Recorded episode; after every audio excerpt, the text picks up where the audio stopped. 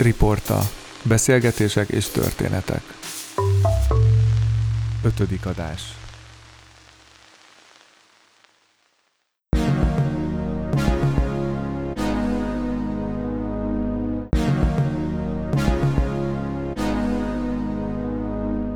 Ha visszagondolok az elmúlt néhány adásra, az jut eszembe, hogy valami módon minden eddigi vendégem inspirált, és amikor a beszélgetésekre készültem, önkéntelenül is elképzeltem, hogy milyen lehet a helyükben lenni.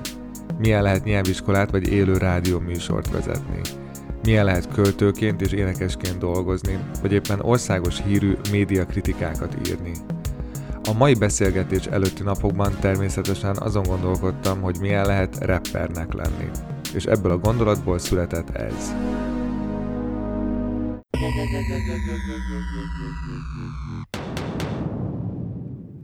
Mai vendégem a dope man. Mai vendégem a dope man. Mai vendégem a dope man. Mai vendégem a ez itt a Report, a podcast, piacot eltiporta. Itt nincs semmi közhely, csak non-stop sziporka. Ez hallgatja mindenki, Feri, Kati, Biborka Az unalmat az életből lapálta, kihorta. Aki itt van, a pityinger A szíved Csillingel a sikerért már Rég nem kilincsel, de lebilincsel Mint a miniszter a Kissinger Ki? A dope man Mai vendégem a dope man Mai vendégem a dope man Mai vendégem a dope man Na jó, most már tényleg jöjjön Pityinger László, a.k.a. Dope Man. Segítsük tapsal a zenekar. Ez az. Lehet kettő négyre, vagy egy-két h négyre.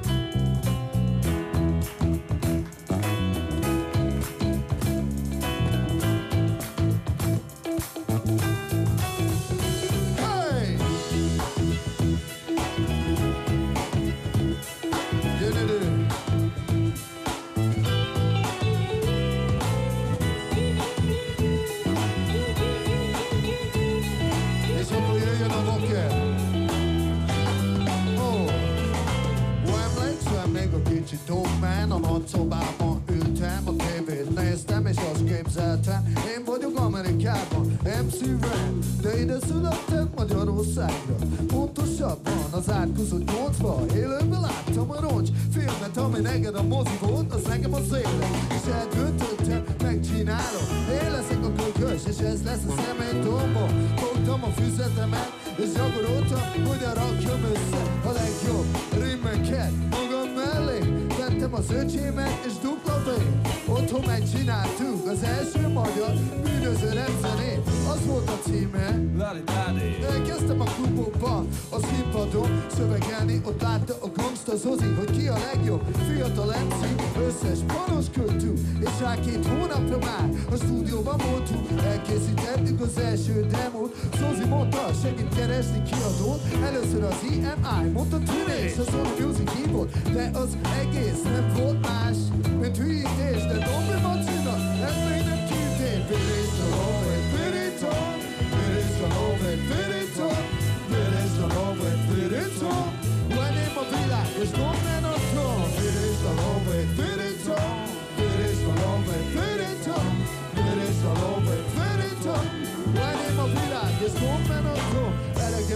a kiadóból, mert azt hittem nem látom pénzt a rap szakmából. Ekkor Zozi meg Sasa bemutatta, elprezidentének a Bancsi igazgatója.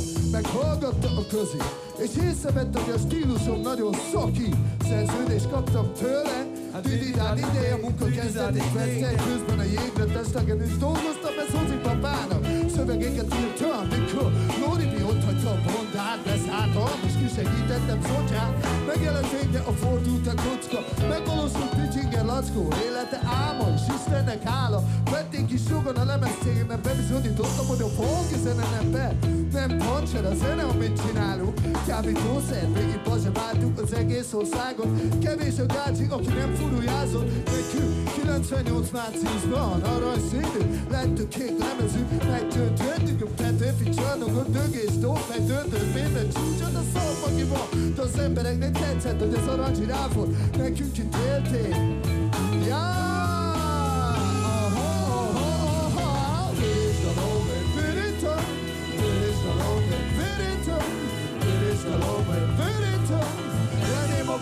Megalapítottam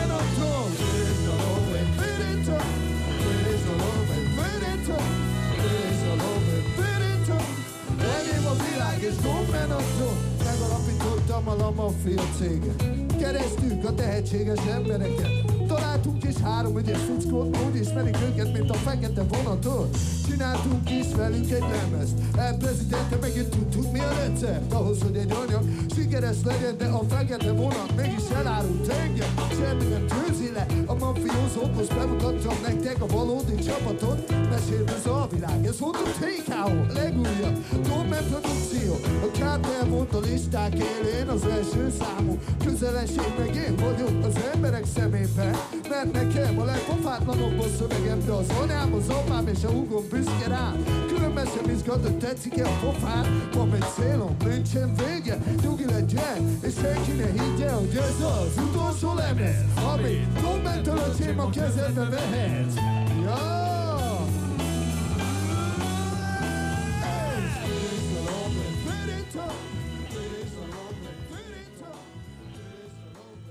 azt mondtad valahol, hogy ha most lennél fiatal, akkor te nem szeretnéd a rappet, ami egy kicsit meg, megdöbbentő volt amikor ezt hallottam vagy olvastam. Mi a, a fő különbség ahhoz képest, amikor te megszeretted a rappet a 80-as években, hogyha jól emlékszem, meg mondjuk a mai rap között?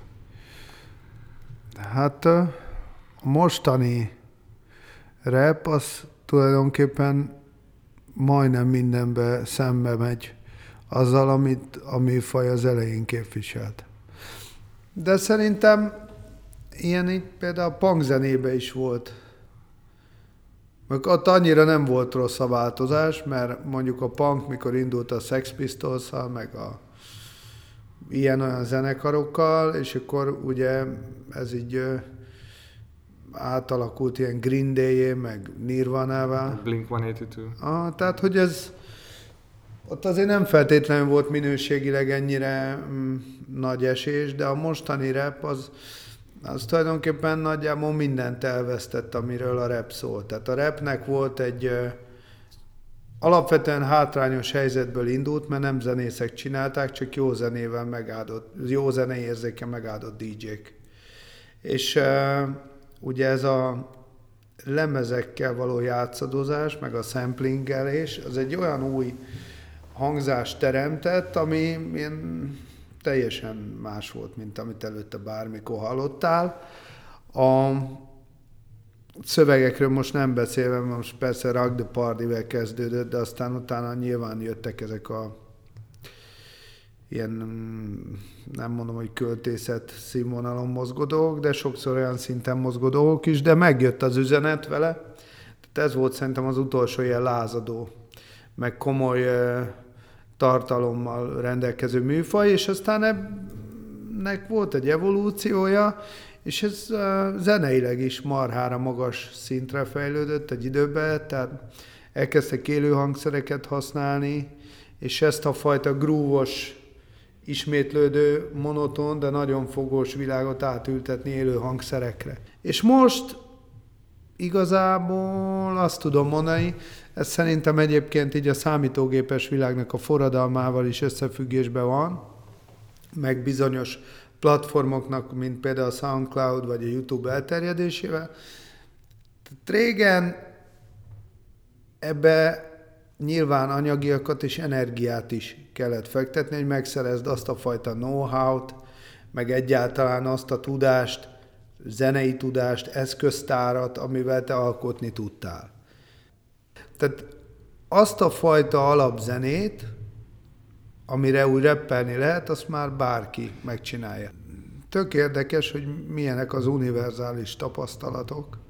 Tehát ezt mikor például később már bizonyos fajta filozófiáknak az ismeretében vagy, akkor így átlátod, hogy ez például egy ilyen univerzális tapasztalás, hogy a zene tulajdonképpen a nyelv ismeret nélkül is megszólít. Tehát, hogy például amikor a Grandmaster Flash-nek a message-ét mi hallottuk, meg Curtis Blow-t, meg ilyeneket, tehát a 80-as évek elején, tehát nem értettünk egy szót se belőle. Mm. Hát a break filmben láttuk, hogy ezek is ilyen szegény negyedbe laknak, meg ott brékelnek, de nem voltunk mi tisztában azzal, hogy ez igazából mit akar mondani. És mégis átjött, hogy ez, ez valami olyan fajta energiát pumpál, azt az urbánus ilyen, nem azt mondom, hogy nagyvárosi, mert akkor még a magyar nagyváros ez nem volt jellemző, ez a fajta életforma, mint például, amit a Grandmaster a New York, New York című száma megreppel, de, de azt a fajta energiát pumpálta, mint amiben én felnőttem. Tehát most nekem a rap az rough and rugged, érted? Ott mm. kell az a hang, az a time, ami az mint a bunyó, érted? Hogy ez mm. egy papol, az, az, az oda, oda basz, és ez, ez a zene, tehát ezek nem basznak oda. Tehát, hogyha én keresek a zenébe valamit, akkor nem ezt keresem. Tehát, hogy nézd, ne semmi új nincs a nap alatt, tehát ez a műfaj, amilyen most rajonganak a srácok, ez nem most alakult ki. Egyébként ezek azért készültek ezek a zenék, mert egy időben a Sirup nevű szernek nagyon nagy kultusza volt a déli államokban. Ez a szirup egyébként egy aszmára szedett ilyen Jaha. gyógyszer, és ettől baszottul belassultak a palik, és volt például a DJ Screw, uh-huh. nevezetű ilyen klasszikus vagy ikonikus DJ, Hát már meghalt ennek a szirupnak hála, de ez az egész stílus ott kezdődött, hogy ő ezeket a nagyon nagy legendának számító ilyen déli rappereket tehát az volt a mixtape hogy lelassított a fél tempóra. Aha. És akkor, ahogy ezek el voltak szállva a kocsiba, ezt lökették. Megvan ennek a műfajnak az üzenete, valóban jövőtlennek érezhetik magukat az emberek, meg hmm. ugye a nyugati kultúra az most egyfajta ilyen végnapjait akarja élni, tehát most ugye azt éli, hogy vége lesz, Igen. és ez miatt az emberek borzasztóan keresik a helyüket, és ezért ezek a műfajok megélnek, csak Hát én effektíve nem az a fajta ember, lehet régi iskolás vagyok, próbálom ezt nem generációs alapra helyezni, tehát én mindig hallgatom a fiatalokat. Ezt akartam kérdezni, mert, mert hogy azért Nyilván te is el akarod kerülni ezt a régen minden jobb volt hangulatot. Ne, nem akarok tök, én lenni a mérges öreg ember, tehát félre ne érts.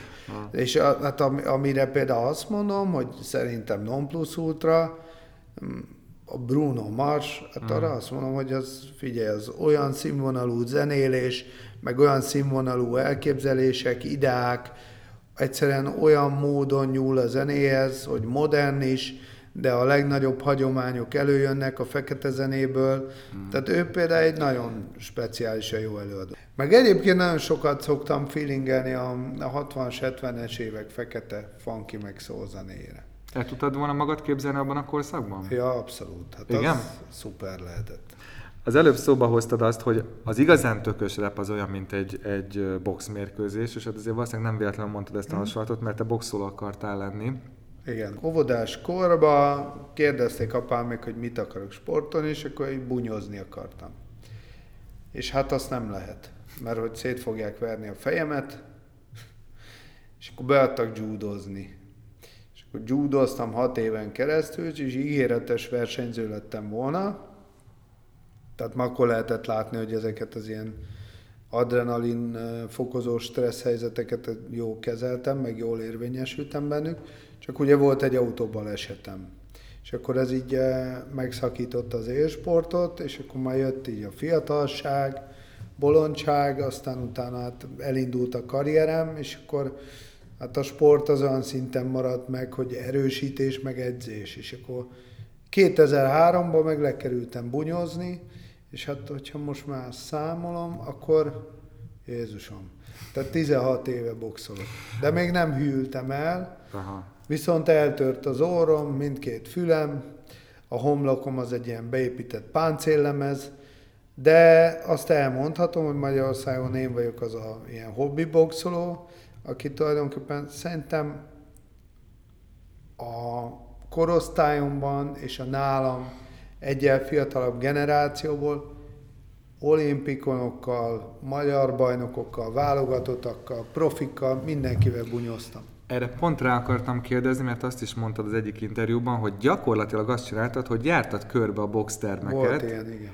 És azon gondolkoztam, hogy kihívásokat kerestél, vagy minél több embertől akartál tanulni, vagy nem találtad meg a megfelelő partnert. Miért? miért? Mert azért a legtöbb ember lemegy egy vagy két terembe, és mm. akkor ott családias légkör megszereti, tartozik oda. Ugye sokan szeretnek tartozni valahova, de te nagyon sok helyen jártál. Hát az igazából Öcsi bácsihoz köthető. Hát én szerintem engem így a box társadalomban különben szeretnek meg. El is fogadtak. Nagyon sok barátot szereztem így a ringbe. Ah, ahhoz, hogy elfogadjanak, sok emberrel kellett verekedned? Hát persze, hát ott a ringben kiderül, hogy ki vagy. Aha. Tehát a bunyó, ott, ott nincs maszkolás, meg nincsen, ott nem tudsz szerepelni, ott, ott kiderül, hogy miféle pali vagy. Minden, az összes jelleme, jellemzőt, az, a jellemedet, az teljes mértékben ruhátlanítja a ring. És uh, szóval én nagyon sok barátot szerettem, szereztem, meg, meg, meg is szerettek, tehát effektíve ezért is mások helyre hívtak kezdettől fogva. De aztán, hogy jobban belemerültem, én 7 évig edzettem az Öcsi bácsinál, a Szántónál, együtt a KT Gyuszival, aki tízszeres magyar bajnok, három olimpián volt, a Bedák testvérekkel, szintén olimpikonok, világbajnokságot nyert az egyik, azt hiszem IFI-be, meg hát nemzetközi versenyeket is, a Zsolti az profiba is világbajnoki kihívó volt ott, szóval tényleg a legjobbakkal egyszertem ott együtt. Uh-huh. Hét éven keresztül, csak a Öcsi Báz ugye nagyon nagy urbanista, és amikor 2013-ban volt a szoborfej uh, foci, akkor uh, hát így kirúgott. Ezzel a mozdulattal gyakorlatilag te egymást rúgtátok ki, te az Orbán fejet, ő meg Ő meg engem, és uh, akkor mondtam, hogy akkor jó van, akkor azt fogom csinálni, hogy ilyen nomád de ő teljesen nyíltan megmondta, hogy emiatt Lacikám, akkor ne gyere le többet, vagy ez hogy volt? Először azt mondta, hogy gyere le, hát olyan vagy, mintha versenyzőm lenni, hát, de hát ezt nem lehet kisfiam, meg mit tudom én, Uh-huh. Mert azt mondta, hogy én jó bunyós lettem volna, mert bár az alkatom egyáltalán nem alkalmas rá, és túlzottan gyors se vagyok, meg hogy nem vagyok olyan tehetséges, mint az élboly, de, De hogy olyan szorgalmas vagyok, meg olyan lojalitásom, hát mondjuk a ritmus érzékemet azt mindig mondta, hogy az patent, uh-huh. hogy ezzel nagyon sok mindent felülírtam. Sajnálod, hogy nem lettél boxoló? Nem, én nem sajnálok semmit. Hát minden jól alakult szerintem. Meg hát megvalósítottam én magam a bunyóba is. Tehát most is, igazából még most is egyzek, tudok kesztyűzni, 45 éves leszek jövő héten, még mindig lekezdtűzök 12 menetet. Pont most beszéltem a Bacskai Benjivel, meg készül valami nagy gálára, aztán kiírta a Facebookon, hogy kesztyűpartnereket keres, és odaírtam neki, hát mondom, lejövök én veled mozogni, nem versz össze. és pont most hívott, hogy, de hogy mekkora, hogy menjek levele kesztyűzni. Úgyhogy oda is lemegyek. Tehát ilyen nomád lettem, és akkor körbe mentem. De bocs, bocsánat, hogy szóval de hogy a Szántolcsi bácsival akkor ezt, ezt hogy oldottátok meg ezt a konfliktust? Hát semmi, bementem, hogy átbeszéljük, és ott kirúgott mindenki előtt.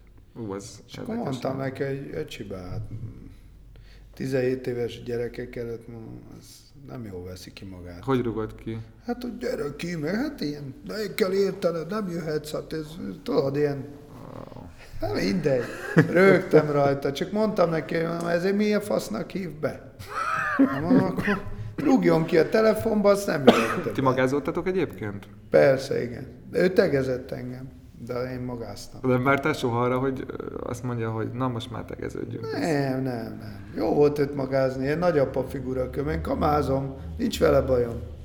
Meg nem is bánt ez az egész lényegtelen. Tehát én, amit ott meg lehetett tanulni, azt én már megtanultam ott, ami számomra elsajátítható volt. Tehát utána meg, mondom, elmentem mindenfele. Volt egy tök érdekes mondatod, ezt többször elmondtad, hogy, hogy milyen nagy nevekkel boxoltál, és szerintem jó is, hogy elmondod, mert ez is azt mutatja, hogy egyébként mennyire nyitott vagy velük kapcsolatban. És az volt a legérdekesebb, amikor azt mondtad, hogy egymást tanítottátok.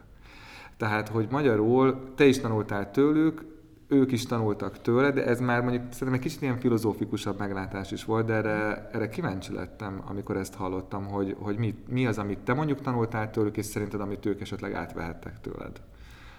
Mondjuk így a box partnereket illetően. Hát figyelj, igazából a bunyóban az a nagyon nagy dolog, tehát a másik ember az abban segít neked nagyon sokat, hogy persze nyilván, mikor bizonyos szintet elérsz, és képes vagy megvalósulni a ringbe, mert nyilván odáig azért el kell jutni, az rengeteg meló, hogy, uh-huh.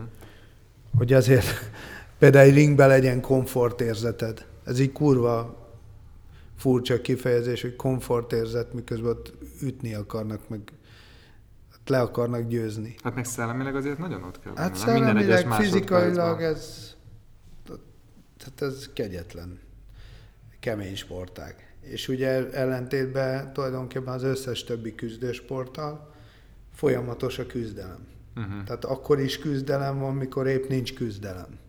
Mert akkor egy támadásra készülsz, vagy védekezésre. Tehát ez egy nagyon aktív sport. Más sportok ellentétben, mint még K1-nél is, mert ott mikor rúgnak egyet, és akkor egy nagyobb rúgás, akkor ellép, és akkor megint nyer egy pár másodpercet.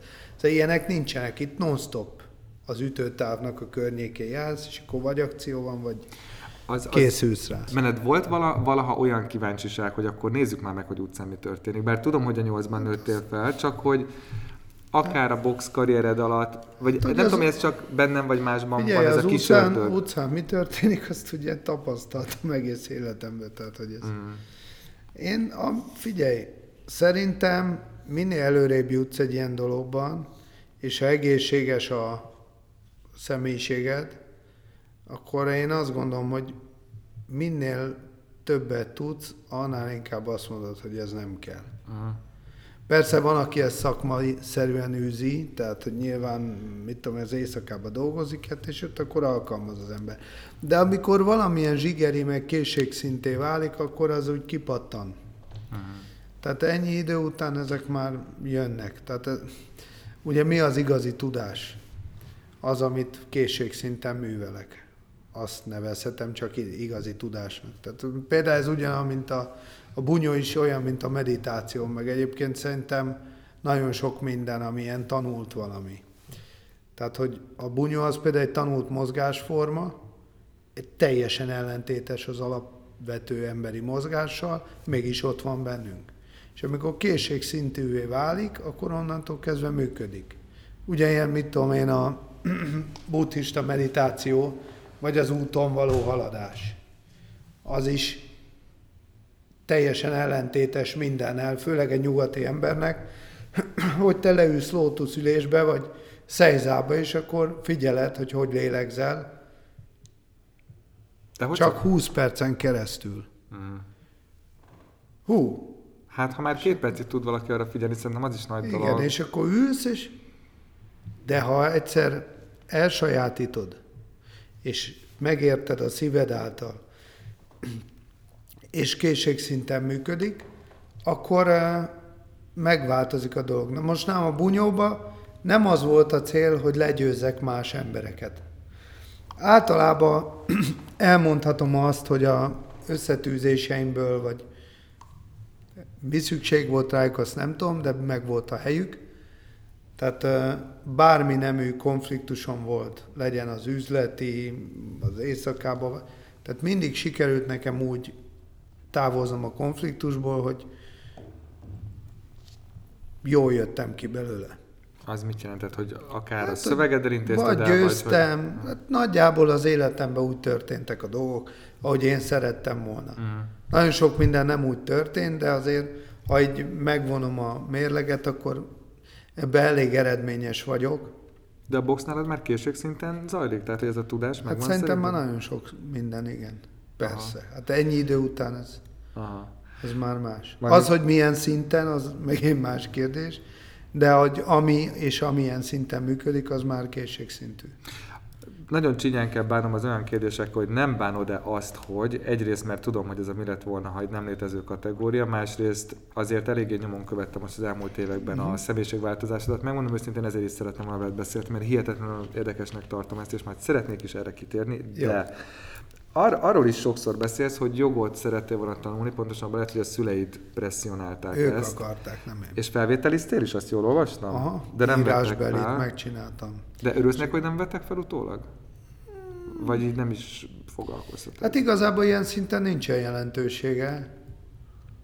De azt mondom egyébként, hogyha egy fiatal embernek tanácsot adhatok, akkor eh, jó, ha az embert fölveszik az egyetemre. Melyik volt az a pont, amikor a szüleid azt mondták, hogy jó, nem mentél el jogot tanulni, rapper lettél meg, boxolgatsz, de látjuk, hogy a, a te döntésed volt a jó.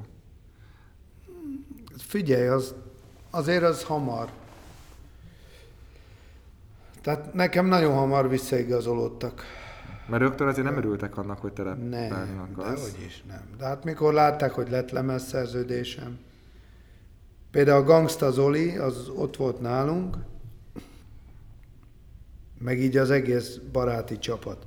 Akkor én még nem voltam a kártelba, de már így a szóló lemezem körül így folytak tárgyalások, esetleges lemez megjelenés. De hát ez még nagyon ez a, na talán. És akkor eh, akkor is csinálták ma Zoliék ezt a Playstation bajnokságosdit, akkor hokit játszottunk, és akkor egy ilyen karácsonyi alkalommal nálunk gyűlt össze mindenki, és anyám főzött, meg tehát emlékszem tényleg a játékokon mindig chili bab, meg ilyeneket ettünk. És akkor az apám, aki mindig nagyon szkeptikus volt a dolgaimmal kapcsolatban, Ő volt a szkeptikusabb? Hát ő, Anyukád ő egy- elfogadóbb volt, hát apukád ő meg elfogadóbb, apámnak a természete. Aha. És uh, ugye a Zolit baszogatta ezzel, hogy hát hogy mi ez a rap, meg minden. És akkor Zoliék csinálták már a jégre teszeket, hát a- akkor már jó pár szöveget megírtam neki. És akkor, de hogy az jó, és a Lacinak azt csinálni kell, mondta Zoli. És, de hát, hogy mi? De hogy tényleg olyan jó a fiam, meg minden. És mondta neki, hogy hát a fiad a legjobb. Uh-huh. Tehát, hogy már ilyen... És neki ilyen, az apukád? Hát ha persze. De ha neki előbb elhitte mond- mind neked? Nem az, hát ha más mondja, ha más is úgy látja, akkor ez, ebbe aha. van mit keresni, érted? Az nem elég, hogy én mondom. Hát nekem a lányom azt mondja, hogy apa a legjobb táncos vagyok, és látom, hogy jól táncol, nekem a legjobb táncos. Most az, hogy nyer mellé három korosztályos világbajnokságot, az elég nagy bizonyság, hogy valamit jól csinál, de így is látom, hogy jól táncol.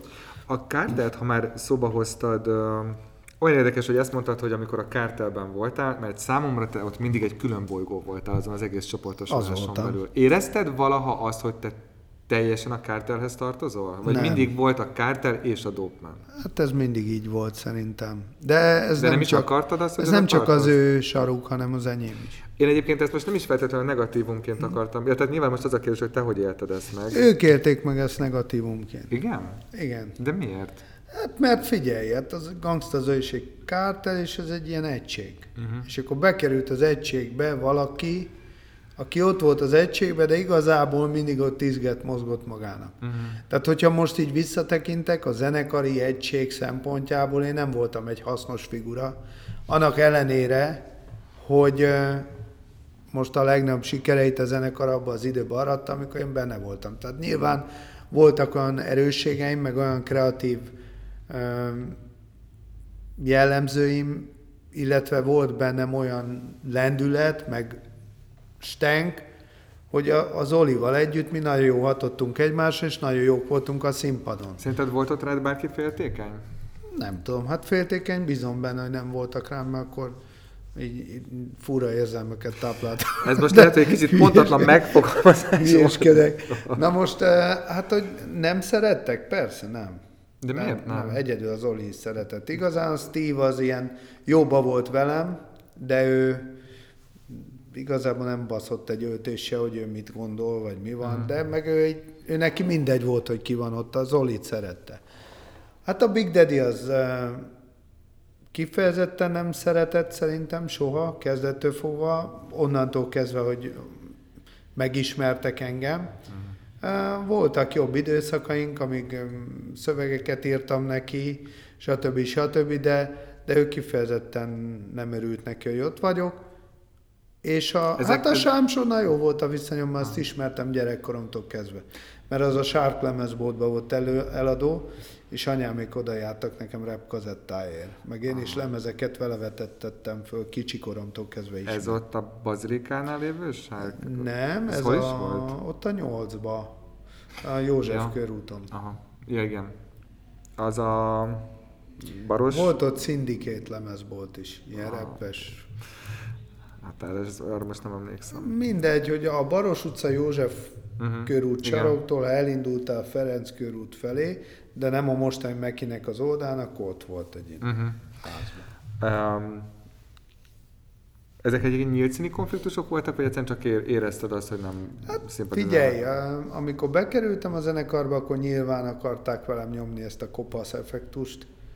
Szivattak így, hát kóstolgattak, próbáltak marogattak. kóstolgatni nyilván, de most ők idősebbek nálam nyilván 15 évvel, 10-15 évvel mind. A Sámson az már 50-es, a Zoli az 50, ö, mennyi, három lesz, a Big Daddy is ilyen 50 körül, tehát én egy 23 éves srác voltam, ezek meg már meg lett férfiak, Hmm. 30 évesek is. Akkor ugye elkezdték nyomni nekem, hogy majd beállsz a sorba. Na most, hát az, azóta még sok mindenkinek nem sikerült ez, hogy beállok a sorba. Nyilván én ott ennek azon a hangot adtam. Á, szóval most már sokat mondtam, hogy nyilván, úgyhogy én is unom. De az a lényege, hogy, hogy azon a hangot adtam neki, és hát kiálltam magamért. Mm. Mint mindig az életem során, és hát ebből voltak feszültségek. Aztán utána, amikor így megindult nagyon a szekér, és hát marha nagy sikerek voltak, akkor sokáig ez háttérbe szorult, de hát csináltam ugye állandóan különböző produkciókat, akkor rajtam keresztül így a budapesti éjszakai élettel is elég eh, szoros kapcsolatba került a zenekar, ezt sokan nem jó viselték, és amit egyébként abszolút megértek. Tehát, hogy hogy jön ahhoz egy nálunk sokkal fiatalabb gyerek, hogy ő itt eljátsza azt, hogy neki milyen kapcsolatai vannak? Vagy hogy Hát ez, nem ez hogy, kellett hogy, eljátszani. Jó, csak Szóval hogy nem most a- azt, hogy, voltak. hogy bennük, nem világos, csak hogy, és hogy bennük ez hogy értelek, zajlott le.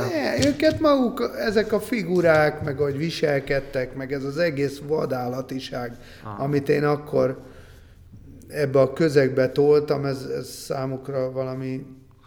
Tehát tényleg olyan voltam, mint egy ilyen túpak, mikor ez Uh-huh. élte, a, A ma élte időszak. magát, érted? Na most, De most ez, bocs, bulizást jelent, csajozást, hát figyelj, it, a- italozást, nem tudom, tehát hogy úgy... Amit amikor- repeltem, az ment. Uh-huh. Tehát ha nem én csináltam, akkor ott álltam mellette.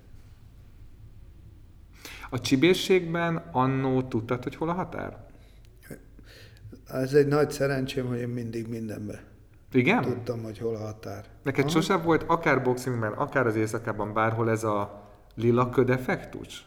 Vagy ez a, amikor elszáll az agyad? Elszáll az agyam, az akkor volt, mikor túlzásba vittük így a, a módosítást. Akkor, mikor túlmódosítottuk magunkat egy időbe, Uh-huh. akkor, akkor volt ilyen. De És volt valaki külső ember, aki szólt, hogy ezt most már nem kéne, vagy egy belső hang segített neked? Nem, volt egy idő, amikor el voltam hízve, és anyám mondta, hogy fiam, ez már sok. Uh-huh. Szóval ilyen. De Tehát akkor ilyen, érési foly... az az igazság, hogy én nem vagyok egy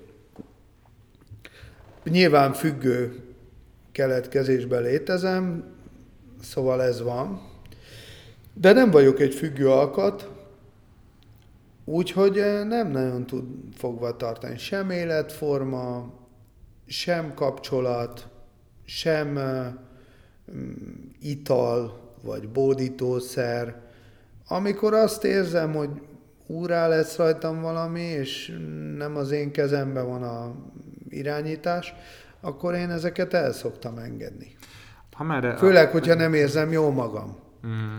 Szóval Még van, akkor szerencsés alkat vagy szerintem. lehetséges. Van olyan, amikor hát például emberi kapcsolatoknál sokan vannak együtt nőkkel, meg nők férfiakkal, és belekezdenek valamibe, és akkor egyszer csak ott tartanak, hogy ez már nem jó, csak még benne vannak, mert ez kell. Most menjünk egy picit vissza a Gangsta Zolihoz, Aha. mert én viszonylag sok interjút olvastam vele, de nem, valahogy én nem tudtam azt kideríteni, hogy pontosan mi volt annak a 7 éves mosolyszünetnek az oka, és aztán azt sem, hogy hogy békültetek ki, bár emlékszem, hogy volt egy tévéműsor, ahol mutattak titeket, és tök jó Aha, volt látni.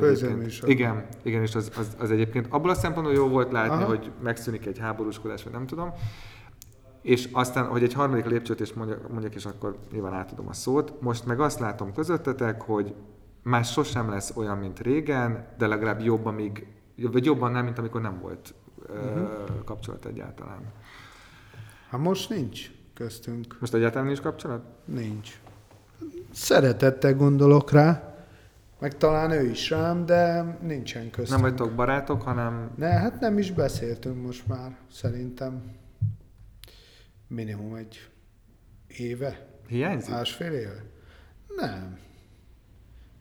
Ez egy, figyelj, ez egy tök normális alakulás a dolgoknak. Szóval nagyon sokáig megvolt az a gondolat bennem, hogy mi ketten tudnánk nagyon nagy és nagyon jó dolgokat csinálni. Amitől fényezve van az egónk magunk felé. Uh-huh. De hozzá kell tenni, hogy neki teljesen más egyébként az ízlése a nagyon jó és nagyon nagy dolgokat illetően, mint az enyém. Ez az egyik. Most Attól zenéről beszélünk? Ak- Hát nyilván elsősorban a zenéről. Tehát nem is biztos, hogy ugyanazt gondoljuk ezekről a dolgokról. Kettő pedig, van körülötte egy infrastruktúra, illetve egy közeg, ami ugyanúgy, mint azokban az időben, mikor együtt dolgoztunk, és ez a közeg engem kénytelen volt elfogadni, mert nem érezte magában azt az energiát, vagy erőt, vagy tehetséget, hogy meg tudja valósítani, amit meg kell a színpadon, meg a zenekarban, már nem kénytelen engem elfogadni. És viszont nem akarnak elfogadni, és erre rá kellett ébrednem, és arra is rá kellett ébrednem, hogy a Zoli, mivel ő ha bármit velem csinálna, azt úgy érezni, hogy ezzel a közeggel szemben kell megfogalmaznia, sose fog velem csinálni semmit. De benne van Ha egy- csak valami érdek nem fűződik de hozzá. szerinted benne van egy, egyébként bocsánat, hogyha ennyire közel beszélsz a mikrofonhoz, az, az nagyon-nagyon jó a hang. Jó. Kicsit közelebb hozom, meg kifejezetten jó, hogy a Oké. hangminőség. Um, tehát szerinted ő egy picit meg akar felelni az ő környezetének azáltal, hogy nem... A kényelmét keresi. Szóval Zoli egy nagyon okos, rettentő jó fej, jó humorú, sokoldalú, nagyon tehetséges ember. De egyáltalán nem olyan kemény fiú, illetve nem egy olyan, ezt most idézőjelben mondom, nem megsérteni akarom, talpik férfi, mint aminek gondolják. Ezt most milyen szituációban... Konfliktus kerülő. Nem áll ki magáért. Nem áll ki olyan dolgokért, amikért szerintem ki kéne álljon, hogyha az az alapvető kényelmét megbolygatja. De most nem is feltétlenül fizikai erőszakról beszélsz. Ne, dehogy hanem- is hanem minden, fizikai amikor a- erőszakról, a, amikor ne. a zenekaráért kell mondjuk kiállni, vagy a Vagy egy szerettei barátért. Barát, aha. De hogy nem, nem ez Aha, a aha, aha. fizikai erőszak. Ez, ez egy lényegtelen kérdés. Tehát most figyelj, egy erős, magas gyerek, tehát ha provokálják, akkor mint az újságok is, fejen kólintja a palikat. Igen, Tehát most emlékszem. nem kérdés. Nem, itt nem erről van szó. Na most erre nekem rá kellett jönnöm, tehát egy maximálisan jól, plastikusan megmutatta nekem az utolsó történés, ami köztünk volt, meg egyáltalán kicsit arra is rávilágított, hogy ő bár szeret engem, de ő nem úgy viszonyul hozzám magában, mint ahogy én viszonyultam hozzá. Tehát hogy ahhoz kicsit visszanyúlok, hogy én 96-ban például írtam a keleti oldal, nyugati oldalt otthon, és annyira szerettem, hogy nem azon gondolkoztam, hogy ezt megcsinálom magamnak, hanem fölhívtam egyből, hogy Zoli, írtam neked egy szöveget, basszák, hadd olvassam el, átmegyek, elreppelem, és ébredt az álmából, ilyen egy óra, jó, gyere, és akkor mi lett ebből a dalból. Érted? És most a legutolsó ilyen dolgunk az az volt egymással, hogy hát ugye 50 éves lett, és akkor volt ez a születésnapi bulia, És már nem volt köztünk ilyen ö, sajtószinten való torzsalkodás, meg dalban üzengetés, tehát egy normalizálódott viszony volt, ilyen szinten egyébként meg teljes csend. Uh-huh. És akkor a teljes csendből megjelent, és hát figyelj, 50 éves vagyok, tesó, és hogy szeretném, ha te is a színpadra állnál, a kártellal, mert hát mindenki, aki fontos szerepet töltött be az életembe, és a többi, és a többi, oda jött, akkor csináltuk a hajkereskedést, leültünk kávézni, á, puszi, minden. És akkor mondtam neki, hogy figyelj, csináljunk egy dalt. Meg fognak halni az emberek. Szenzá. És akkor meg ugye akarta, hogy menjek, meg nem is volt túl nagy a gázsi, és persze, csináljuk. Jó, összeraktuk a dalt, leforgott a klip, ez karácsonykor jött ki, egyébként fönn is van Igen, YouTube-on. látom. Hát még karácsonykor, hú, mennyien nézik, látod? Hát ez kurva jó. izé. Egyébként egyből jöttek a megkeresések, hogy koncertek kellenének, stb. Odáig egyébként nem jutottunk el, és akkor jött ez a január 6 amikor volt a szülinapi bulia, amit egyébként a Fókusz velem adott el, meg a, hát ugye ez volt a nagy találkozás Aha. színpadon. Egy újabb nagy találkozás. Igen, de ami a lényeg a háttérbe, hogy ugye jártam a próbákra. Uh-huh. És fotózták a próbákat. És hát mivel van valamiféle azért megosztottság a közönségen belül, hát van, aki szeret engem ott, van, aki nem szeret, és voltak olyan figurák, akik nem szerettek, és akkor írtak ilyen csúnyaságokat is. Futottam át a kommenteket, és akkor néztem, hogy valamilyen nagyon nagy anyázásot lájkolják, mit tudom, én, hárman, négyen is. És nézem, hogy a Gangstaz és a Kártel próbájának a képén, amin velem pózolnak, a Gangstaz és a Kártel oldal azt lájkolta, hogy engem szídnak. Annak ki a, az operátora, vagy ez így? A Big Daddy, meg mit tudom én ki, hát nyilván nem az Oli volt, de hogy, és akkor kérdeztem is tőle, hogy figyelj, ez így nem gáz. Na, tudod, meg össze-vissza duma.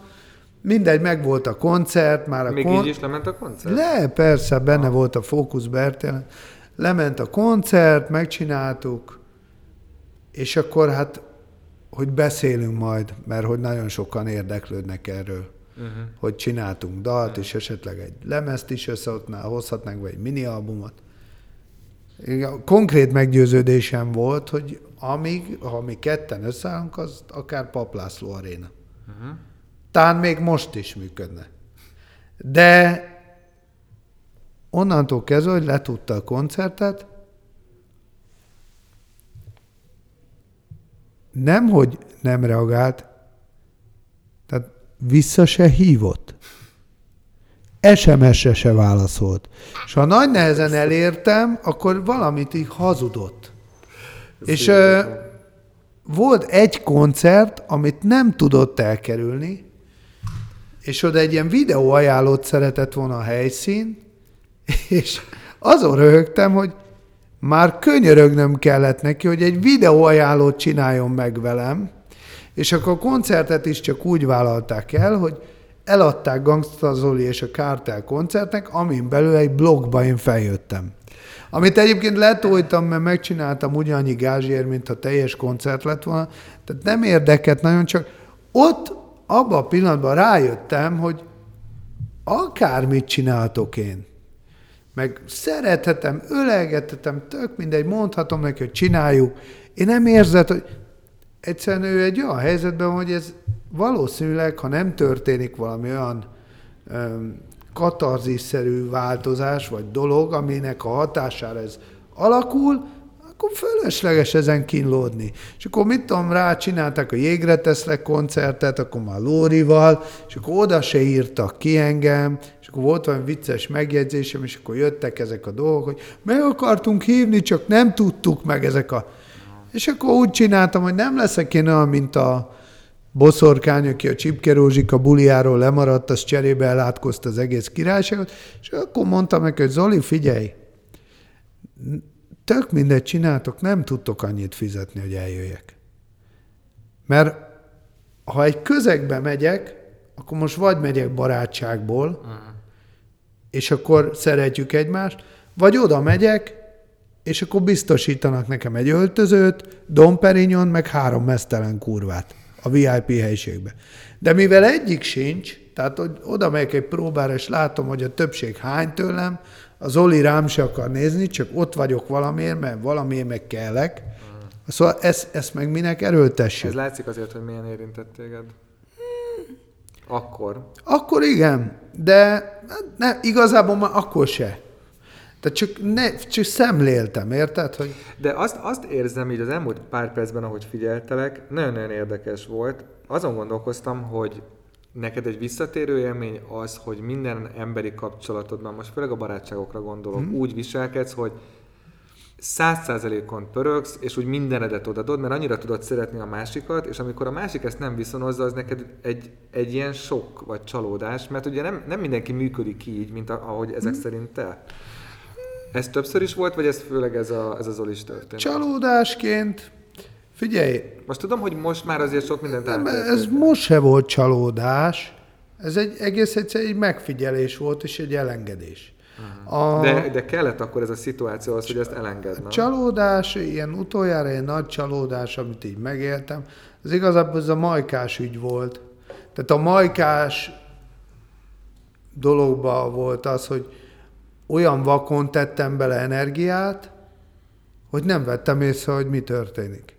És mi történt? Hát, hát amit mindenki. Hogy van a Majka lemezenk a címe? Történt, ami történt. Tehát Ö, ezt úgy mindenki tudja, de én ezt nem vettem észre szinte a végéig. Ő, ő egy olyan történetet mesélt még pár évvel ezelőtt, mm. hogy elvállalta a szombatesti rádióműsorát, azt közölte veled, mm. ott volt az öcséd, az öcséd erre megjegyzést tett, ő erre visszaszólt, ebből lett egy konfliktus. Én őszintén szólva ez, az ő oldaláról, mint kon, vagy konkrétumot, ezt hallottam. Igen, az öcsém hozzá is vágott egy széket. Mármint, hogy fizikailag. Persze, hogy nem. De előtte én mondtam neki, ne csinálja. De Mondom, bocs- bármit mond, ne bántsad. Jó, hallgat De ez volt a darabig. fő konfliktus, amikor kirobbant? Ez a Hát, dolog közöttetek? A konfliktus az az volt, hogy volt egy megállapodásunk. Most én szeretném ma olyan embernek tudni, aki, hogyha kezét adja valamire, az többet ér, mint bármilyen papíron való aláírás. És ugye mi megbeszéltünk az elején valamit, már pedig azt, hogy a hétvégén a fellépések mennek, és ő ezt nagyon jól tudta, sőt azt is tudta, hogy nyáron már le voltunk szervezve december 31-e utánig. Nagyjából úgy, hogy egy hétvégén egy napon volt négy fellépés. Na most nem csak ő meg én kerestünk ott pénzt, hanem rajtunk kívül még három ember, meg még aki csatlakozott, meg az élőzenekar, ha úgy van.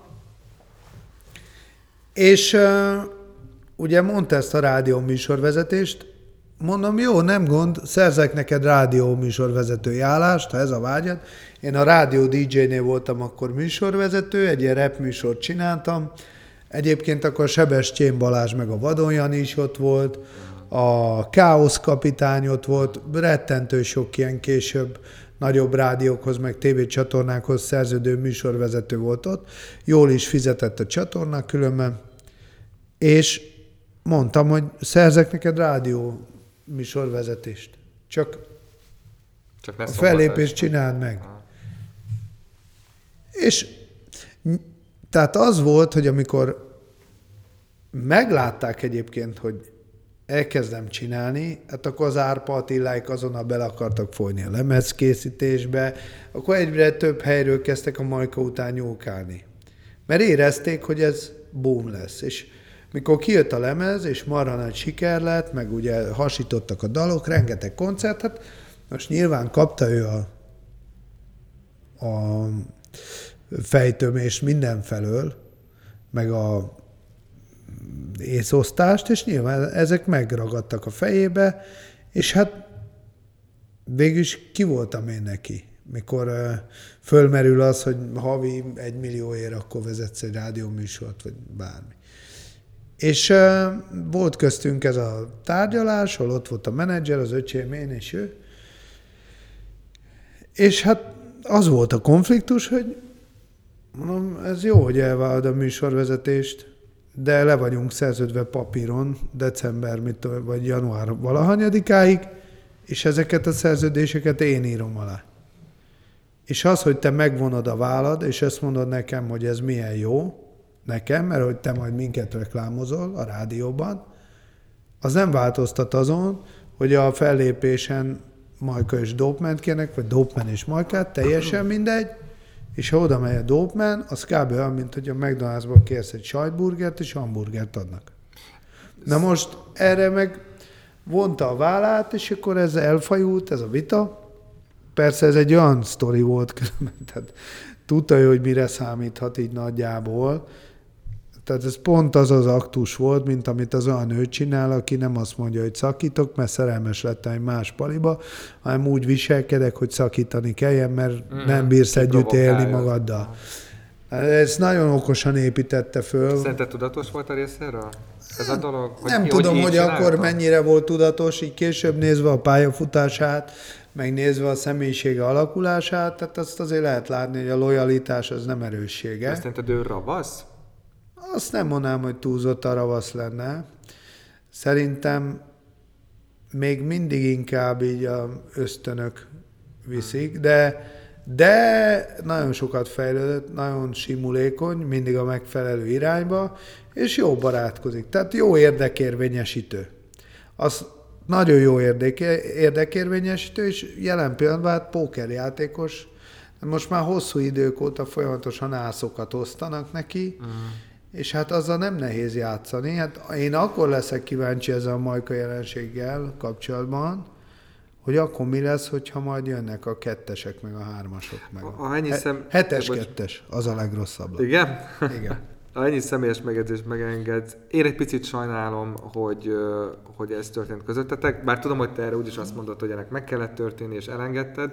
Abból a szempontból szerintem mind a ketten tehetségesek vagytok, és amikor együtt voltatok, akkor ugyanúgy volt szerintem közöttetek kémia, de ezt most nehéz félre, hanem egy, Értem, egy vibráció, persze, mint közötted és az Zoli között. Más jellegű volt, de szerintem mind a két páros tök jól működött. És, és, és tök jó azért ezeket így újra visszahallgatni, ezeket a régi Aha. produkciókat. Abszolút. De hát nyilván Figyelj, történt, nincs, ami történt. még egyszer mondom, én bennem egyébként semmi harag nincs az irányába. Hmm. De az Oliéba se. Jó, elvesztettem ennek a nagy haragnak a készségét, sajnos ez már nem sajátom, és de, de Azt hogy érted? Hogy ez, ez nem, nem. Most itt két érdekes dolog volt. Egyrészt azt mondtad, hogy sajnos, másrészt, hogy, hogy elvesztetted ezt. Hát a, a sajnos, ez egy képletes, Aha. tehát hogy nyilván a nyelv az egy nehéz eszköz ilyen szempontból, nem feltétlenül fejezi ki árnyaltan a gondolatiságot. Ez egyébként a nyelvnek egy nagy csapdája. Meg, meg, kor, megvannak a korlátai a nyelvnek, ez kétségtelen. Hogy Mármint úgy sajnos, hogy ezzel már nem szolgálhatok, amit sokan imádtak ja, a dope hogy, hogy ilyen lendületből kurva anyáztam le bárkit. Ezt sokan hiányolják a régi dope Vagy szoktál mai napig találkozni ezzel? Ezt mindig hogy... hallgatom, hogy bezeg a régi. Tehát érdekes mód pont a rajongók csinálják ezt, de ezt én sokszor átéltem. Amikor fordult a kocka volt, akkor a akkor az jó volt. És akkor jött a Magyarország rémáma, akkor egy ideig rinyáltak, hogy miért nem olyan, mint az. Aztán jött a strici visszatér, hogy miért nem olyan, mint az. Mm. Akkor az országház fantomján, ez miért nem olyan, és tehát ez mindig volt egy ilyen visszanyúlás, hát, hogy az emberek ahhoz kötik, egy adott időszakhoz kötik a zenét, és nem feltétlenül a zene minőségét figyelik, vagy a mondandónak a értelmét, hanem kötik valamiféle élményhez, és ők az élményt akarják újraélni, és az élményt egy mai dópmendal nem adja meg, tehát azt az élményt, amit a fordult a kockás tricik és kurvák hallgatása közben besörözve a haverokkal Balaton felé, egy zsiguliba tapasztaltak, azt most egy, most egy dópmendal ezt nem fogja adni. Tehát, hogyha azt keresik benne, azt az élményt, egy új dobmendal nem, fog, nem lesz képes azt, azzal szolgálni, ez másra szolgál. Közben így próbáltam elképzelni, hogy milyen lehet azt megélni, hogy csináltál egy csomófajta nagylemezt, volt, hogy politizáltál, volt, hogy nem, volt, hogy karcos volt a stílusod, most sokat lágyult a stílusod, és valahol minden közszereplő abból él idézőjelben, hogy őt szeretik, elmennek a koncertjeire, stb. Tehát tulajdonképpen azért a, a te sikered az, az nagyban függ attól, hogy mennyire szeretnek téged. Azon gondolkozom, hogy te teljesen, hogy mondjam, ki tudod-e zárni azt, hogy tőled mit várnak el, mert rengeteg féle dolgot várnak el, és nyilván nem lehet mindenkinek megfelelni, hiszen annyi mindenért szerettek, meg annyi mindenért utáltak, hogy Aha. ezt nem lehet valószínűleg mind, mind, nem, nem, nem lehet mindenkinek megfelelni. Te magadban ezt nagyon rég lerendezted, hogy te azzal nem fogsz foglalkozni, mit várnak el tőled, vagy a mai napig ezzel egy kicsit kell küzdeni, hogy hogy, hogy Kiindulási pontom volt, hogy nem érdekelt Igen? egyáltalán. Ezért lettél sikeres szerinted? Aha. Hogy nem érdekelt? Nem. És nem is érdekelt soha, és most se érdekel. És ezt hogy csinálod? Azért ezt nem, lehet. Ez figyelj, egy alkati dolog, alapvet... vagy egy nagyon tudatos hát döntés? alkati dolog is, és most az utóbbi időben ez tudatossá is válik. Szóval én nagyon szeretem magam. És uh, borzasztó elégedett vagyok magammal. De szerintem te most máshogy szereted magad, mint tíz évvel ezelőtt. Máshogy, de akkor is nagyon szerettem magam. Szóval én akkor nekem mindig baszható tetszett, amit csináltam. És az, hogy másnak nem tetszett, ez engem nem érint meg. Tehát, hogy kb. fölfogt, hogy ez honnan jöhet, lehettem a 7-8 éves, vagy 6, és a lakótelepen mindig rendeztek ilyen Józsefvárosi napokat. Uh-huh. Fölépett a 100 fok Celsius, vatta cukor, ilyen rendes, mint egy ilyen, ha ez kurva jó buli volt egyébként, és rendeztek bicikli versenyt, ahova ilyen nagyobb fiúk, srácok jöttek versenybiciklivel, meg nyilván akkori keretek közt. Tehát még ez a BMX korszak előtt volt. És nekem volt egy Csepel tacskó bicikli, és ezzel ilyen 7 évesen beneveztem a versenyre. És hát nyilván nagyobb srácok is voltak, meg versenybiciklivel voltak, tehát így a parkolóba kellett menni körbe kettő vagy három kört. És anyámék a ablakból néztek az emeletről, és ugye annyira felhőtlen voltam, világéletemben különben, hogy elindultunk a versenyen, és hát leköröztek, érted? Tudom, De nagyon nekem gyorsan. Volt egy hasonló élményem, csak BMX-el egyébként, ha. tehát én azzal se lehet túl gyorsan menni. De leköröztek. Igen, ezt is van. És uh, egy kör után, hát azt mondtam, mindenki utánam jön, és behajtottam a célba, és győztem, és álltam. És anyám még föntről kiváltak, hogy ne, menj már még két kört. Szóval, és akkor ugye, hogy kikaptam, meg minden, de nem, tehát én így álltam a dolgokhoz. De ez finesz, vagy ez, ez győzni akarás, vagy ennyire nem érdekelt? Nem, nem izgatott. Tehát én örültem, hogy ott vagyok, hogy versenyzek, érted? Mikor judoztam, ha nyertem versenyen, örültem, de ha kikaptam, nem tört le. Aha. Tehát, hogyha valami nem úgy sikerült az életemben, ahogy szerintem kellett volna, ez sose tört le. Nem vette el a tenni akarásomat, nem sújtott depresszióval. Egyetlen egy ilyen kicsit depresszívebnek mondható korszakon volt életemben, amikor a gyerekem anyjától. Gondoltam, Oda beadtam a felmondásomat, és amikor a gyerekemtől külön kerültem, az egy ilyen belső családképnek az illúzióját rombolt össze bennem, és ezt, azt nehezebben dolgoztam föl. De hozzáteszem, azt is százszor könnyebben, mint más. Aha. Szóval a zenébe, meg visszatérve a tevékenységeimre, sose volt szempont, hogy valakinek tetszik -e. És ez, ez borzasztó kiábrándító lehet egy hallgatónak. Nekem hogy van egy nagyon ember... felszabadító ezt élőben látni, ugyanis tehát ezt nem biztos, hogy aki ezt hallgatja, érezni mm. fogja, bár nagyon remélem, hogy érezni fogja, hogy itt élőben ülök veled, azt érzem, hogy egyszer annyira könnyűnek érzem magam, mm. mert azt látom, hogy ezt így is lehet. Le lehet szarni azt, hogy ki mit szól ehhez. Kurva jó érzés. De csak, már csak az, hogy hallgatom ezt, hogy ez milyen, úgyhogy szerintem ez tök jó. Le lehet. lehet. Úgyhogy hát nyilván ez aztán okozott helyzeteket az életembe. De ez mondjuk, és de ez, de, de ez, szóval ez nem gátlástalanság, nem? Nem, nem. Hát a, tehát bennem, ami miatt én nem lettem szociopata, bár nyilván megvannak a bizonyos ilyen jellegű jellemzőim. Na várjál, tehát, ez nyilván megvan. Tehát, hogy Szóval képes vagyok az érdekeimet érvényesíteni uh-huh. bizonyos körülmények között, de, de engem, én akkora szeretetben nőttem föl, és ezért bennem ez a, ami talán az emberben, hát, tehát a lehetőség az angyalságra. Mindig szoktam gondolkozni, vagy egy időben ezen sokat agyaltam, hogy az emberi lény egy olyan lehetőség, amiben benne van az angyali természet, csak az állati ösztönök által ez egy szörnyé változik. De, de ez a lehetőség, a fejlődés, ez olyan szinten megvolt bennem mindig. Tehát mindig nagyon erős morális érzékem volt.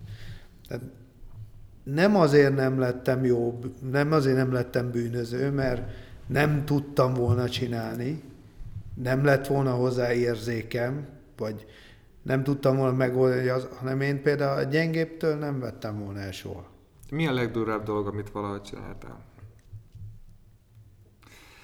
Nyilván rád bízom, hogy, hogy mit mondasz, és megértem azt is, hogy ha erre most hát. vagy virágnyelven, vagy sehogy sem válaszol, csak, csak annyira szeretnék egy, egy mm-hmm. megfogható képet kapni arról, hogy, hogy mi volt nálad a határ.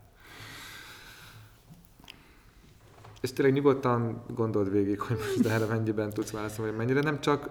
Tudod, amikor valaki egy olyan életet él, mint te, akkor egy picit már azáltal, hogy hallgat erről, részesévé Figyelj, vált, a, a határ az az volt, amit nálam mindig az a határ, amitől nem érzem jó magam. Na most az adott korszakban volt idő, mikor vérbegázoltunk. De volt ilyen. Az mit jelent? Verekedések? Vagy? Hát legkülönbözőbb dolgok. Ráadásul ugye ez mind rapstárként. Tehát, Tehát ez, akkor már... ez, ez kommunista szombatból.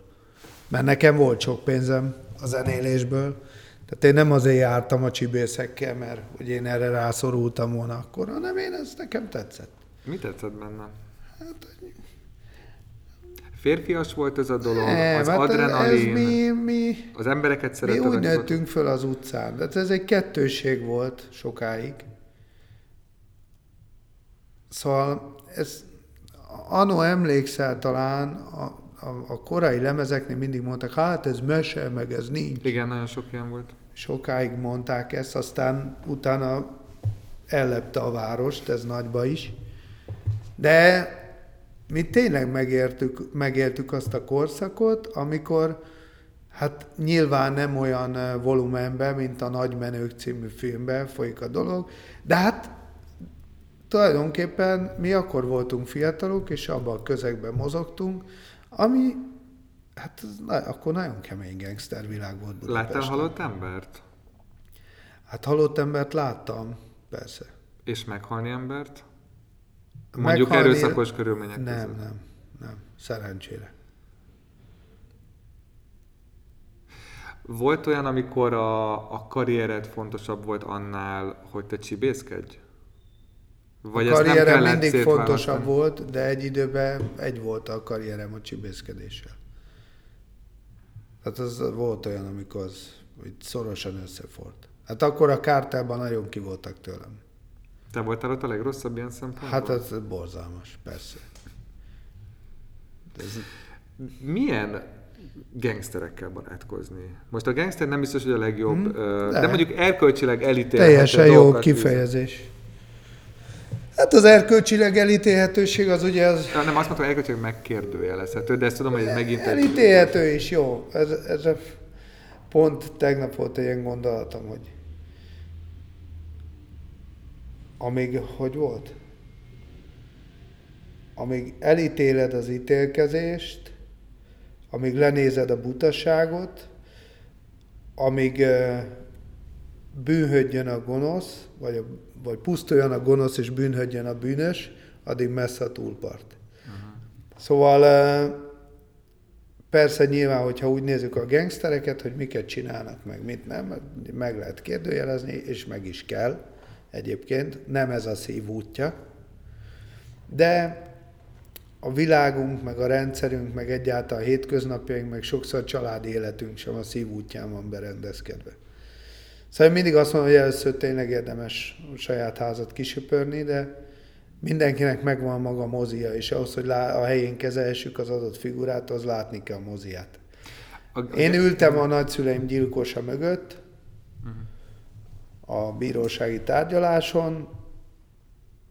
Egy idő után, egy olyan 4-5 perc után nem a bosszúvágy volt az első számú érzésem. Tehát kellett egy pár Mikor perc, hallottam, hogy, hogy, hogy a kihallgatásán mondjuk miket mondott, honnan jött, milyen közegből, milyen szinten tudott egyáltalán gondolkozni, milyen szinten volt képes fölfogni a saját cselekedeteit.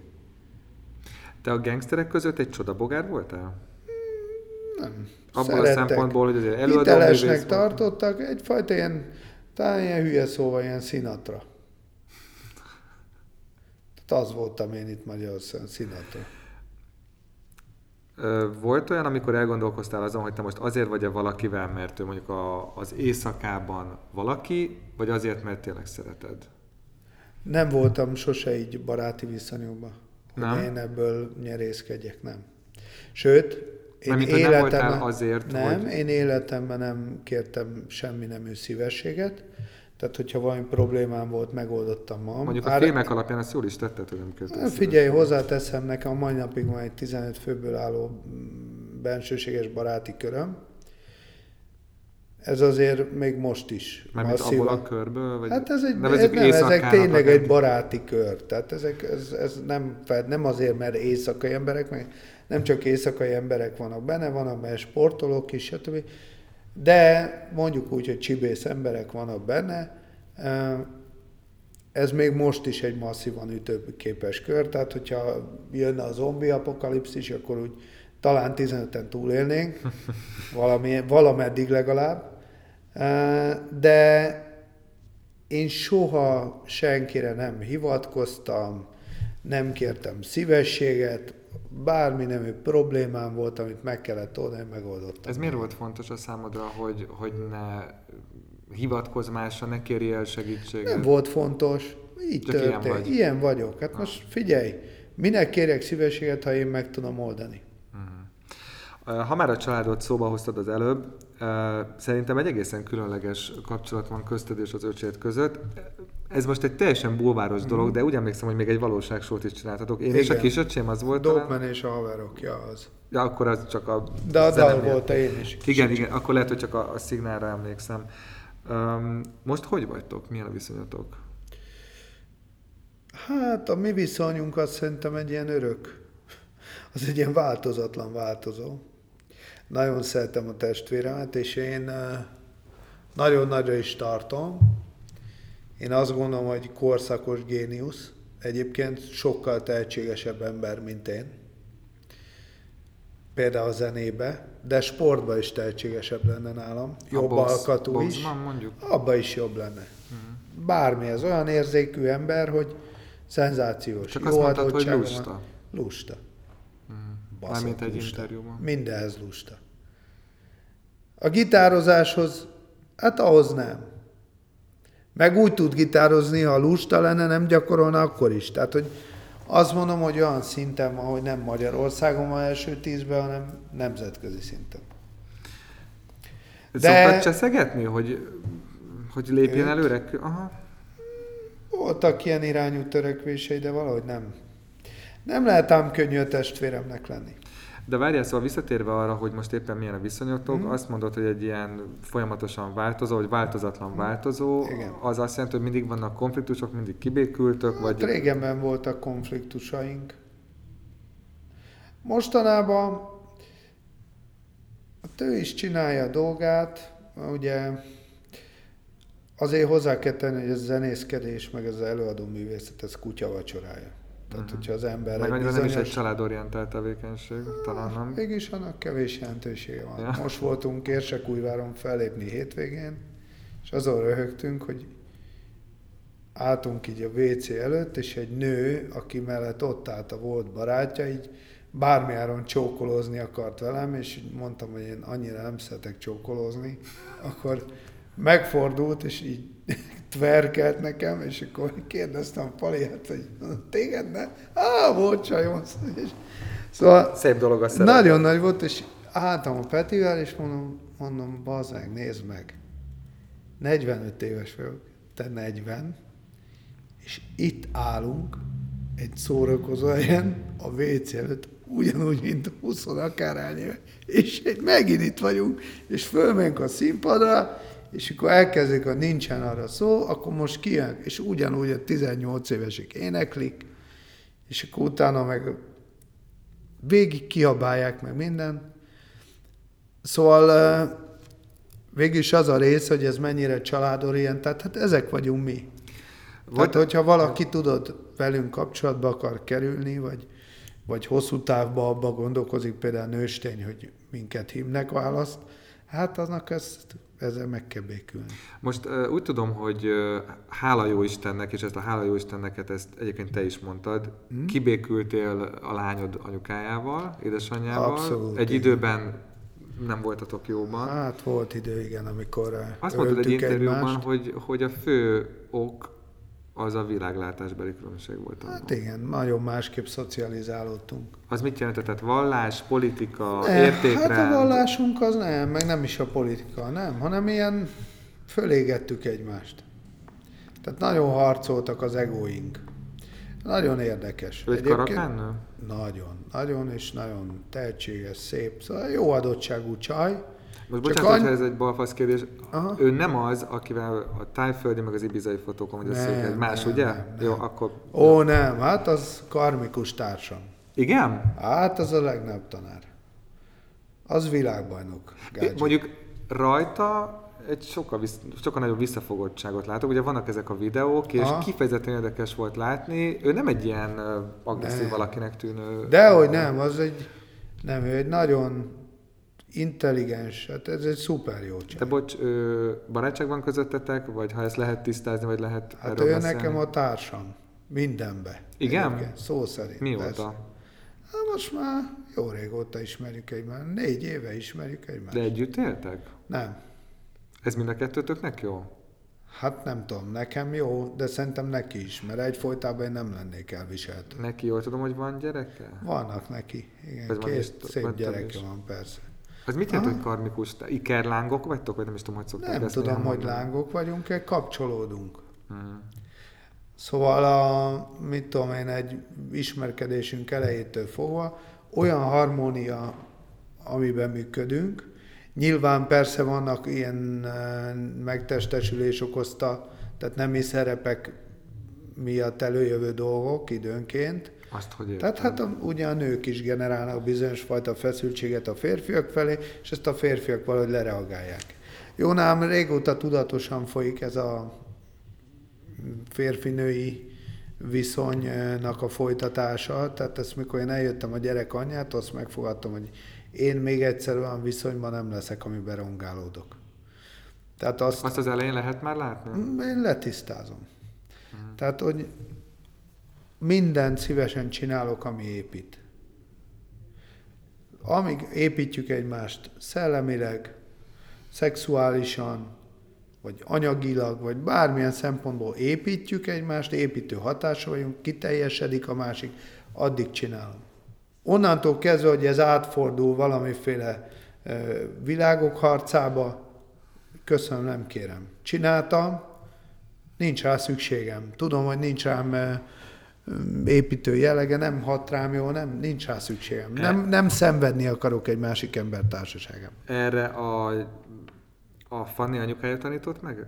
Erre Ő általa tanultam. Vagy ő általa Ő tanultad általa, de... Hát figyelj, nála... Nála tényleg, tehát tényleg ez az effektus volt, hogy fölégettük egymást. Én azt gondolom egyébként, ez nyilván ő is más volt előző életünkben, meg én is, fene se tudja, de hogy köztünk volt valami kurva nagy konfliktus, lehet, hogy ő is egy ellenséges hadvezér volt, meg én is, vagy mit tudom, megöltük egymást, vagy nem tudom, mit csináltunk, de az biztos, hogy, hogy nem voltunk jóba. Voltak olyan vitás időszakaink, amikor a gyerekem sérült. És el is kellett vinni pszichológushoz, meg volt, hogy düböl nem mentem érte a suliba, mert az anyjával konfliktusom volt, és akkor sírt órá, meg hát, ú, ez, hogy, így, hogy ezt tettük a lányommal, ez például hogy lehetett, de mindegy, uh-huh. most már. És uh, volt egy időszak, amikor hát ezekre a hétvégi láthatásokra meg sehova nem jött velem. És olyan vitáink voltak, hogy mondtam, hogy elengedem a gyereket is, kedd a fejedre, meg mind ilyeneket. Tehát például, amikor a gyerekem miatt ki voltam, meg anyám elküldött pszichológushoz, voltam is egy két-három alkalommal, mert akkor úgy jobban ittam, meg, uh-huh. és ott vettem észre, hogy baj van, hogy, hogy ö, én alapvetően egy ilyen vidám ember vagyok, hogyha szórakozás van, és ilyen agresszívá kezdtem válni. Uh-huh és kés volt nálam, meg minden. Az minek volt nálad? Hát én sem tudom, de ott volt. Uh-huh. És hogy mondom, mielőtt valakibe kárt teszek, vagy be nem tesznek kárt, vagy börtönbe kerülök egy ilyen részegeskedésből, akkor ez valamit ezzel kezdeni kell, ez a uh-huh. dűvel, amit érzek, amiatt, hogy ez az egész nem úgy alakult, ahogy szerettem Tehát tulajdonképpen a bűntudatból egy ilyen önagresszió lett, vagy egy ilyen agresszió? Agresszió, vagy? nem bűntudat volt, hanem hogy ez a veszteség. Ja, aha. És uh, mindegy, elmentem, és ott is ültem háromszor, és igazából mondom, tök jó feje nő, meg így jókat kérdez, de hát én tudom, hogy mi a baj. Hát, hogy föl kell dolgozni, hogy ez nem fog így menni, ahogy ez. És segített valaki, akár a pszichológus, akár más, vagy ezt magadban intézted el? Elintéztem utána. Majd ültem, ja, mondom, hát ez a baj, akkor ezt most megbírkozok vele. És ugye elkezdtem a tannal foglalkozni, meg elolvastam egy-két könyvet, hát a négy nemes igazság, meg... És akkor megfogalmazódott bennem, hogy ezt így háborúzva nem lehet megoldani. Valakinek itt békét kell kötni. És a békekötés az nem azt jelenti, hogy oda megyek, és azt mondom, hogy békét kötök veled, mert hogy én izé, hanem ott, hogy nem szólok többet. És nem ezt... alkotok véleményt, és simulékony leszek. De ezt elmondtad neki? Nem. Csak és éreztem? nem mondok csúnyát és nem mondom, hogy milyen anya vagy, és nem izélek, hogyha elmegy a hétvégén a diszkóba, és a gyerekem a nagyanyjánál alszik. És semmiért nem szólok, és nem kritizálom, nem illetem, nem bántom, tehát nem, vagy nem követem el a helytelen beszédnek a cselekvését, a helytelen cselekvés, hanem fogom a megértő leszek, támogató. És ezáltal ő is megváltozott? Igen. De akkor ez, ez tulajdonképpen egyik napról a másikra volt, hogy volt benned egy ilyen nagy változás, és akkor odálltál el, és ő ebből csak annyit érzékelt, hogy türelmes vagy Igen, vele. hogy én békét kötök. Én nem bántom ezt a nőt. Hát eleve különben ezt a gyereket szülte nekem. És nem csodálkozott? Csodát köszönhetek neki. És ő nem csodálkozott a te viselkedésedben, mármint ezen a változáson? Mármint nem a... biztos, hogy ő gondolkodott. Ő egy teljesen más minőségbe él velem kapcsolatban. Tehát az, hogy az ő fejében mi játszódik, arról most beszélhetnék, de nem akarom őt kibeszélni ilyen szinten. Meg nyilván ez az ő dolga. Ő valami mást él meg velem kapcsolatban, de ez nem is kell, hogy velünk szemben, vagy hogy minket illetően ez téma legyen. Ez az én most ez fura így, ilyen például ilyen buddhista terminus szerint, hogy az én döntésem volt, de akkor én igen, így döntöttem, hogy így fogom csinálni, bármi is legyen, de hogy a gyerekemmel én nem lehetek rosszba. Mm. És elkezdtünk újra kibékülni, és elkezdett hozzám jönni, és elkezdtem újra meglátni azt a mosolyt a fején velem kapcsolatban. Elkezdtem újra érezni ezt a kötődést, azt tudni kell, hogy a lányom, meg én köztem nagyon nagy kötődés, és nagyon szeretjük egymást, bár ő ezt mostában nem szereti hangoztatni, mert lassan tinédzser lesz, és ilyenkor ez már nem menő, persze, most már cinkes vagyok, e, és, de, de nagyon, nagyon, nagyon szeretjük egymást, és nagyon kötődünk egymáshoz, és én igyekszem annyira, hát nyilván nem tartom magam jó apának, már jó apa lennék, akkor ott lennék az életében minden nap, de ez nincs. Tehát igyekszem kihozni a maximumot az apaságomból, és mikor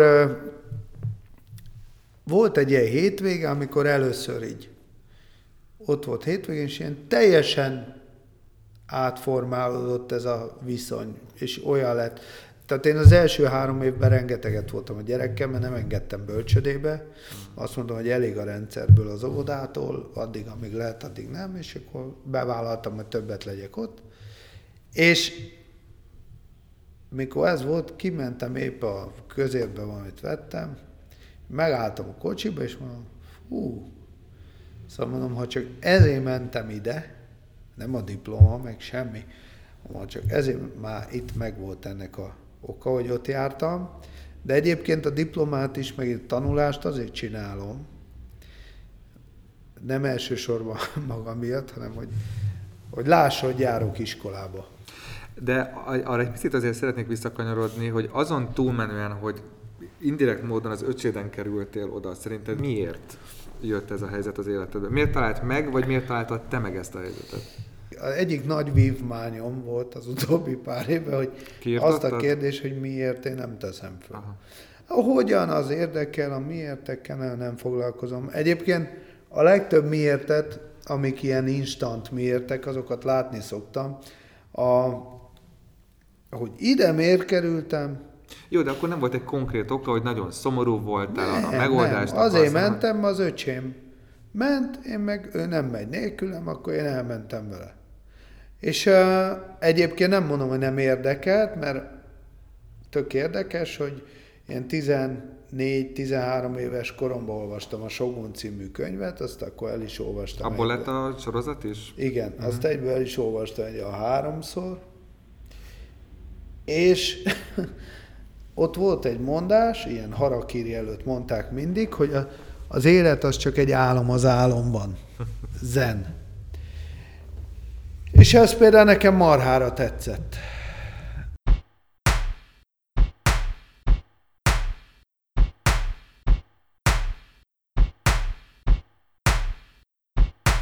Ez volt a Riporta 5. adása és a Dopmannál folytatott beszélgetés első része. A műsort vezette, szerkesztette, illetve az átvezető zenéket készítette Török Szabolcs, aki én vagyok.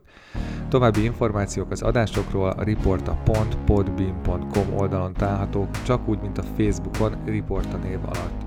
A műsor meghallgatható és letölthető iTunes-on, Spotify-on, YouTube-on, Google Podcast-en, illetve a riporta.blog.hu címen is.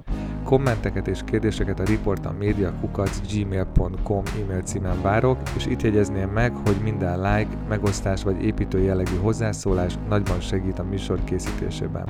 A helyszínt most is a Dover nyelviskola biztosította. A második rész egy hét múlva jelenik meg, legalábbis elvileg, hiszen a jövő nem létezik, csak a jelen.